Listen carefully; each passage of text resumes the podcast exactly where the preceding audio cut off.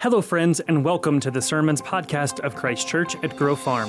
One of our goals here at CCGF is to help you take your next step toward Jesus and the person God designed you to be. We hope our sermons help you to take that next step. If you would like more information about the community here at Christ Church at Grove Farm, or if you would like to contact us, you can do all of that and more on our website, which is ccgf.org. And to get an even further taste of who we are, you can follow us on Facebook, Instagram, Twitter, and YouTube. Now, here is this week's message Grace and peace to you. Well, we're nearing the end of our Lenten journey together. And, you know, Lent is meant, as we've said around here, to prepare us to experience Jesus in fresh ways, in new ways. Fasting has traditionally been a part of the Lenten season. Some of you have been fasting. And when we fast, we deny ourselves of earthly things so that we can be filled with the greater things of the gospel. I guess you could say this that, that the, the goal of Lent is not to give things up, but rather to give ourselves, to give our hearts to Jesus. That is the purpose of Lent, to give our hearts to Jesus. And, and I think we can also say this faithfully that, that Lent is the process of reminding us of who is in charge. Who's in charge of my life? Lent helps remind us of that. With that in mind, I'd like to bow in prayer as we begin this message to look at God's Word. Would you pray with me? Oh God, we do come before you, and we do recognize, Lord, that this Lenten season provides an opportunity for us. Whether we've been journeying the entire Lenten season, or if we're just picking up today, and we've never heard of Lent before that it provides an opportunity for all of us to experience Jesus, to give our hearts to Jesus, to be filled with the greater things of the gospel. We pray, Lord, that you use this time right now as we spend this time looking at your word, the Holy Scriptures, to build us up to that end. We ask all of this in the powerful name of Jesus. Amen. What seems like our world is coming to a crossroads, doesn't it? I mean, it really does when you consider that there's this microscopic virus that's unseen by the naked eye that is plaguing all of humanity. I mean, think about it a, a global pandemic, worldwide economic crisis. Much of human activity has ceased at this time. It certainly feels like we're coming to a crossroads. And, and you wonder this where do we go from here? Which direction do we take? A crossroads will make you ask questions like that. Another question that, that a crossroads will cause you to ask is this Who is in charge of my life? I just said that, that Lent helps to, to, to, to uh, adjust our view, to understand who's in charge of our life.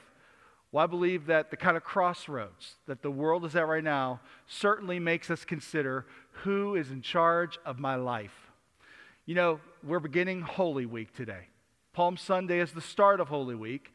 And Palm Sunday brought the entire universe to a crossroads. All of humanity, all of the world stopped when this thing happened that we're going to talk about today, this instance. And Palm Sunday has a way of showing us who indeed is in charge. Who's in charge? So let's take a look at this narrative you know, Pastor Robbie just read to you from the Gospel of Luke. We've been in Luke for this entire series. Now, this account of the triumphal entry of Jesus shows up actually in all four Gospels. You've heard a little bit from Luke today. I'm going to be reading from Matthew chapter 21. And before I open it up and I read a few verses here, I got to give you some background. This will be really helpful to understand this passage, I believe. So, this, of course, involves Israel. And this is happening this Palm Sunday event is happening at about 30 to 33 AD. Now, a few hundred years before all of that, the Jewish people, the Israelites, had been delivered from Babylonian conquest or Babylonian exile. But yet they were still awaiting the golden age that had been foretold by the prophets and promised by them. They were looking ahead to a time when they'd be blessed with God's presence. And they didn't feel like that had arrived yet. And so things like this happened that really shook their confidence. You see, in, in 63 BC, Rome had conquered the Israelites with, the, with, the, uh, with Pompey at the helm. And when this happened, they took over control of the Jewish people. And so at the time of Jesus, Israel was under Roman rule. And the thing that you have to know is this the Israelites hated being under Roman rule. They despised the fact that they were under these foreigners' uh, regulations and under their, their regulations. And so we find them really disturbed by this, and it comes to a head at the Passover. And this passage happens, uh, it coincides with the happening of the Passover, the time when the Jewish people would celebrate the fact that God had delivered them miraculously from Egyptian slavery.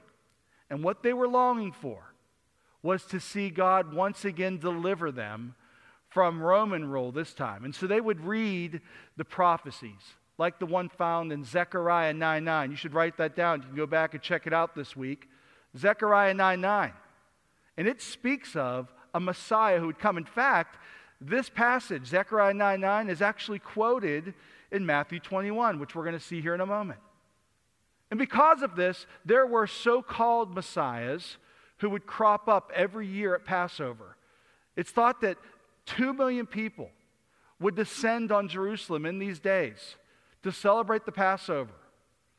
And when they did, so called messiahs would crop up and claim to be the one who would deliver the Jewish people out of Roman captivity or Roman rule. And so there would be riots that would happen. The people were hungering and thirsting for a king. That's the background. Now let's pick up the passage in Matthew 21, verse 1. As they approached Jerusalem and came to Bethphage on the Mount of Olives, Jesus sent two disciples, saying to them, Go to the village ahead of you, and at once you will find a donkey tied there, with her colt by her. Untie them and bring them to me. If anyone says anything to you, say that the Lord needs them, and he will send them right away. This took place to fulfill what was spoken through the prophet. Here's that prophecy Zechariah 9 9. Say to daughter Zion, See, your king comes to you, gentle and riding on a donkey, and on a colt, the foal of a donkey. Now, as we read this passage, I would suggest to you that there are at least three questions that may have been on the minds of some in the audience when this happened, they actually might be questions that are in your mind today. The first question is this Why did Jesus ride a donkey? Why a donkey? You know, this is actually the only time recorded in all four of the Gospels where we see Jesus riding an animal. And obviously, part of this is to fulfill the prophecy. But still, why a donkey? Why not a horse? I mean, the Romans and their conquering parades and their displays of majesty would ride horses. Their leaders would be on uh, a gallant steed, so to, speak, so to speak. They'd ride in on horses, not Jesus. Why not a mule? I mean, there was biblical precedence for, for a, a leader riding a mule. King David had mules. A mule, a hybrid between a horse and a donkey. Jesus didn't even ride in on a mule. Jesus rode in on a donkey. Actually, we read that it perhaps was a colt, a young donkey, maybe a baby donkey. It's, it's actually kind of silly to think of the God of the universe, the creator of heaven and earth, God in the flesh, riding on a lowly animal like a donkey. But yet, that's what we see. And I believe that Jesus is making a statement about who he is by choosing not to ride on a war horse, not to ride in even on a mule like King David, but to ride in on a donkey. And the statement he's making is one of this He is saying, I am humble and I am gentle. Jesus is making a big statement about who he is. He says, I'm coming to you in humility, I'm coming to you in gentleness. And this is really important because Jesus comes to us with gentleness and humility. That's how he comes to us as well. Some of you are listening to this and your whole life, you've thought that God is out to get you. That, that somehow God is just waiting to punish you. Well, there's certainly some precedents for God's judgment, and we look ahead to a day when Jesus will ride in on a horse. But in this instance, as we read this passage, what do we see? We see a gentle and humble Savior. Look, many people are fearful right now. Many people are anxious right now. Jesus Christ comes to you and he speaks word of words of peace. Jesus, who is humble and who is gentle, he comes to you in that spirit, just as he came to the people on this day. Now, we also have to talk about how Jesus obtained this colt. It's pretty unusual, isn't it? I mean, my wife and I have three daughters. And these three daughters, of course, uh, pretty, pretty close in age, and throughout the years, they have had fights about a lot of things, usually about stuff that they think they possess. I mean, for instance, they'd fight over hairbrushes. They all have long, beautiful hair. They'd fight over food. They would fight over toys when they were really little. They fight over clothes as they get older. There's this sense of ownership over things. And by the way, my wife and I look at them and say, you know what? None of that belongs to you. It belongs to us. You have no money. These, these people who saw Jesus and his followers come on his behalf and claim this donkey had to maybe think, who is he to just take this colt and take possession of it? I mean, how could he just say, This is mine, I need to have this? They may have wondered that. Well, I'll tell you who he is Jesus is the king. And listen, that donkey belonged to him. And, and that road that he rode in on, it belonged to him. And that temple that he arrived at, it belonged to him. The people who were in the crowd belonged to them. Jesus was claiming lordship here over all these things, not just the donkey, over the road, over the temple, over the people, all of it.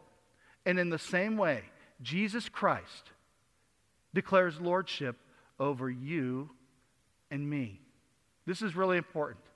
Jesus is the king, and everything, everything belongs to him. That means your body belongs to him. That means your bank account belongs to him.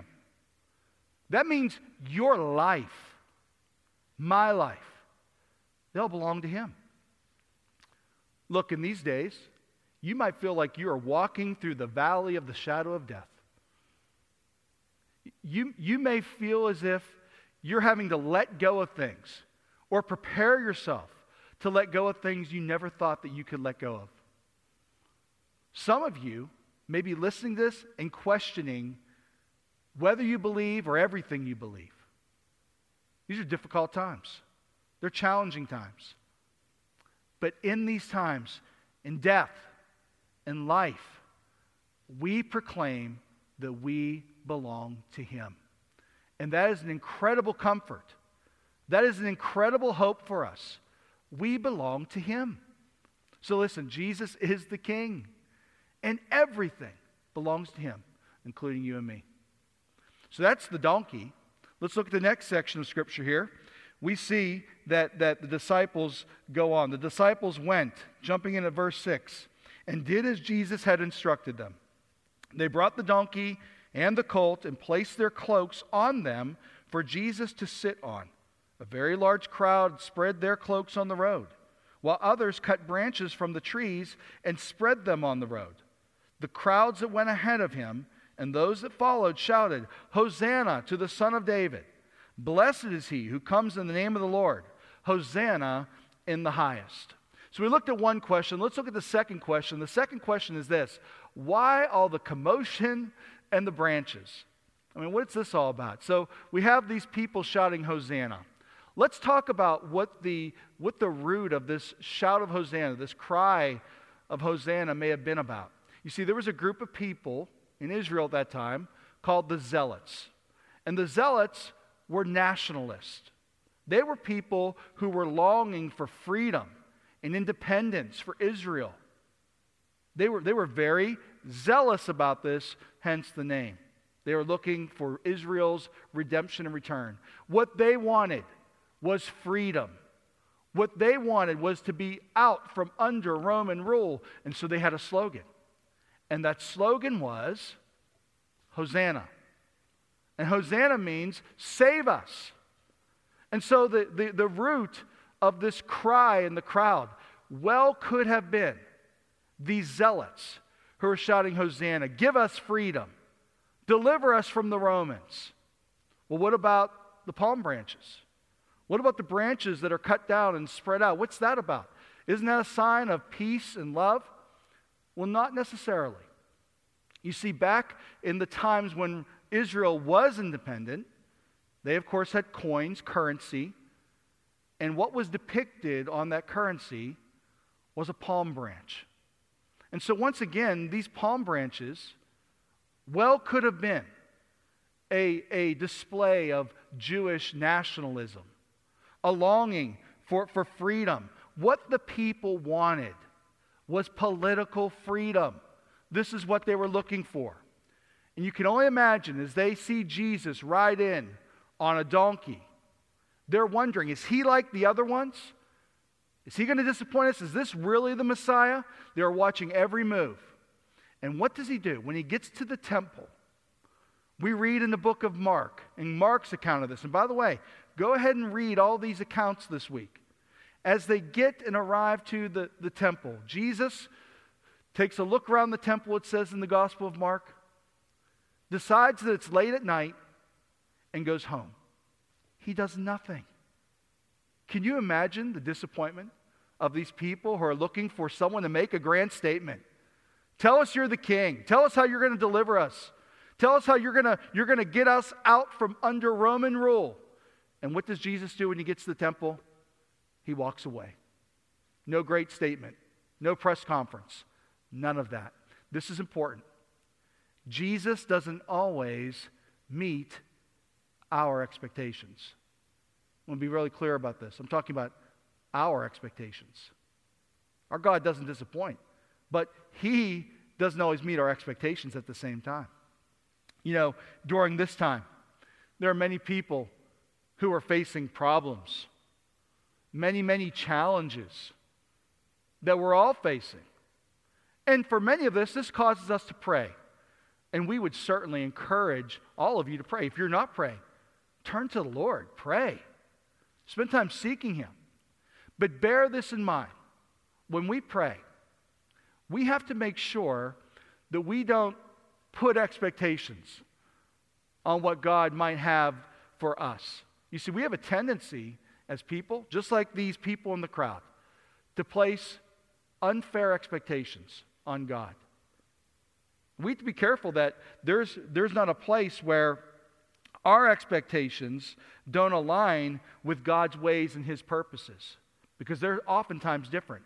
That's why we pray, as we just prayed this morning Thy will be done, Lord. Thy kingdom come. Because we recognize that we want our expectations to be God's expectations, His purposes, His ways. That's what we're looking for. And so, listen, Jesus is the King and he is not obligated to live up to our expectations. That's a very humbling word for us right now. Jesus is the king. He has no obligation to live up to our expectations. We want his kingdom come on earth as it is in heaven. So we've talked about the donkey, we've talked about the commotion and the branches. Let's look at a third question. Let's finish this passage, verses 10 and 11. When Jesus entered Jerusalem, the whole city was stirred and asked, Who is this? The crowds answered, This is Jesus, the prophet from Nazareth in Galilee. Isn't it interesting? The people say, Who is Jesus? That's our third question. The people are wondering, Who is Jesus? It's almost comical that these people who are laying down palm branches, who are shouting Hosanna, they look around and say, Who is this guy? Is he the one? Is he the Messiah? You see, the people were looking for a Messiah, small m, who offered political deliverance, who offered a political kingdom. But God was offering something very different. God was sending. He gave the people a Messiah who offered forgiveness and deliverance from sin. Something totally different. You know, Jesus is indeed, make no mistake about it, he is the Messiah. The Old Testament spoke of this word, Messiah.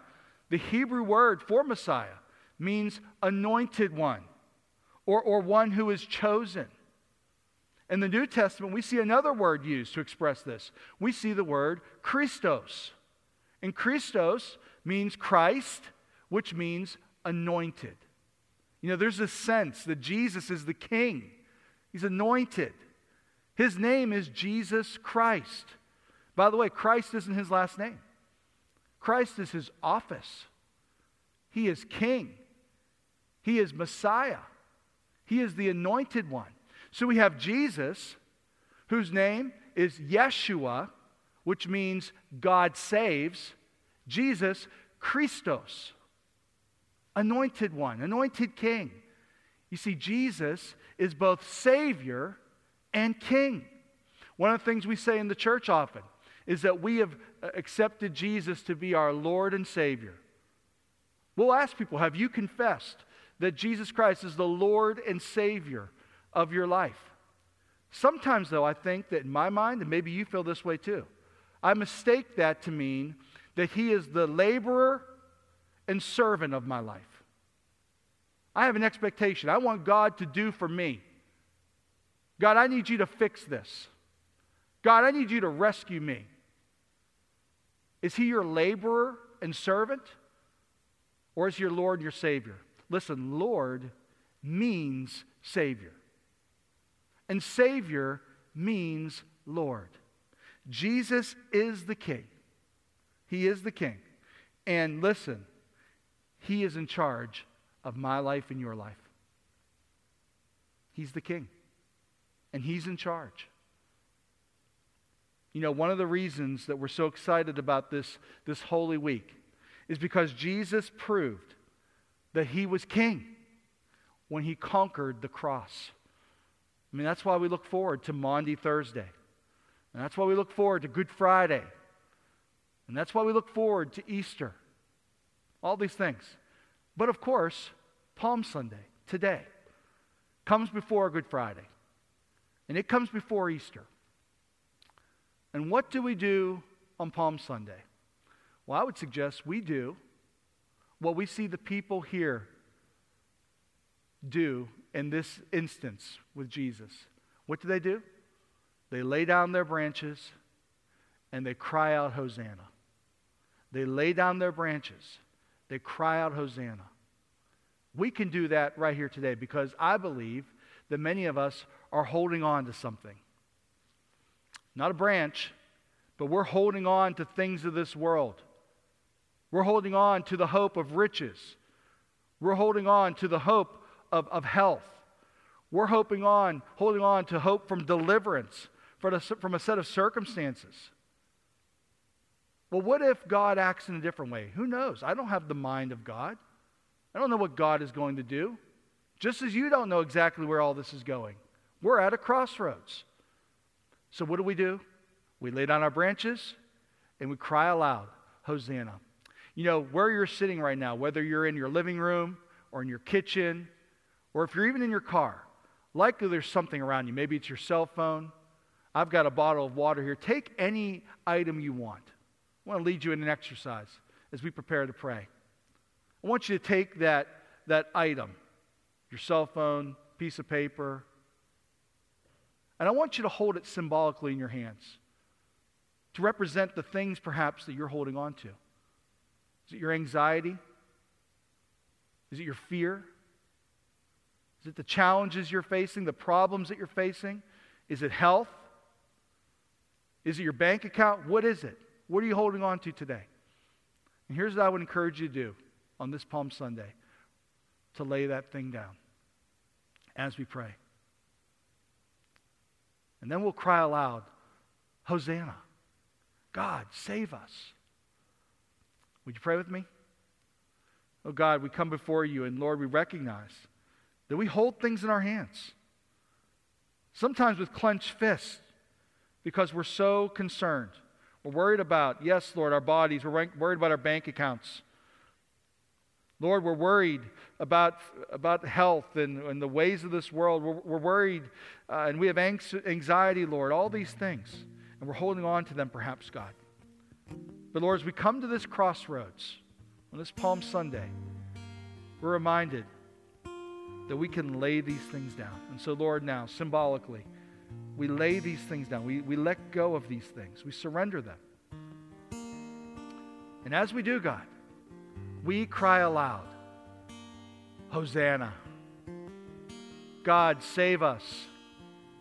God, save me. Oh Lord, forgive me for, for putting unfair expectations on you. Oh Lord, forgive me for not recognizing you as the gentle, humble Savior.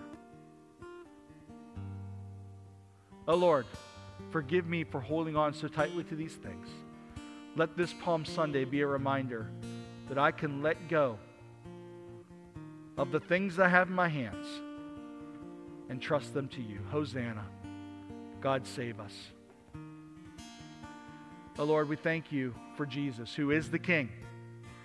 And we remind ourselves today, God, that everything, everything belongs to you. And I pray, God, that that would give us great comfort. That in death and in life, we can trust that we are in your hands. So, yes, Lord, we lay it down and we say, Hosanna, God save us. Thank you, Lord, for Jesus, the conquering king, who came not to lead a political rally but came to deliver people from their sins. We have salvation through him and him alone. We pray all of this and praise you in the name of Jesus. Amen.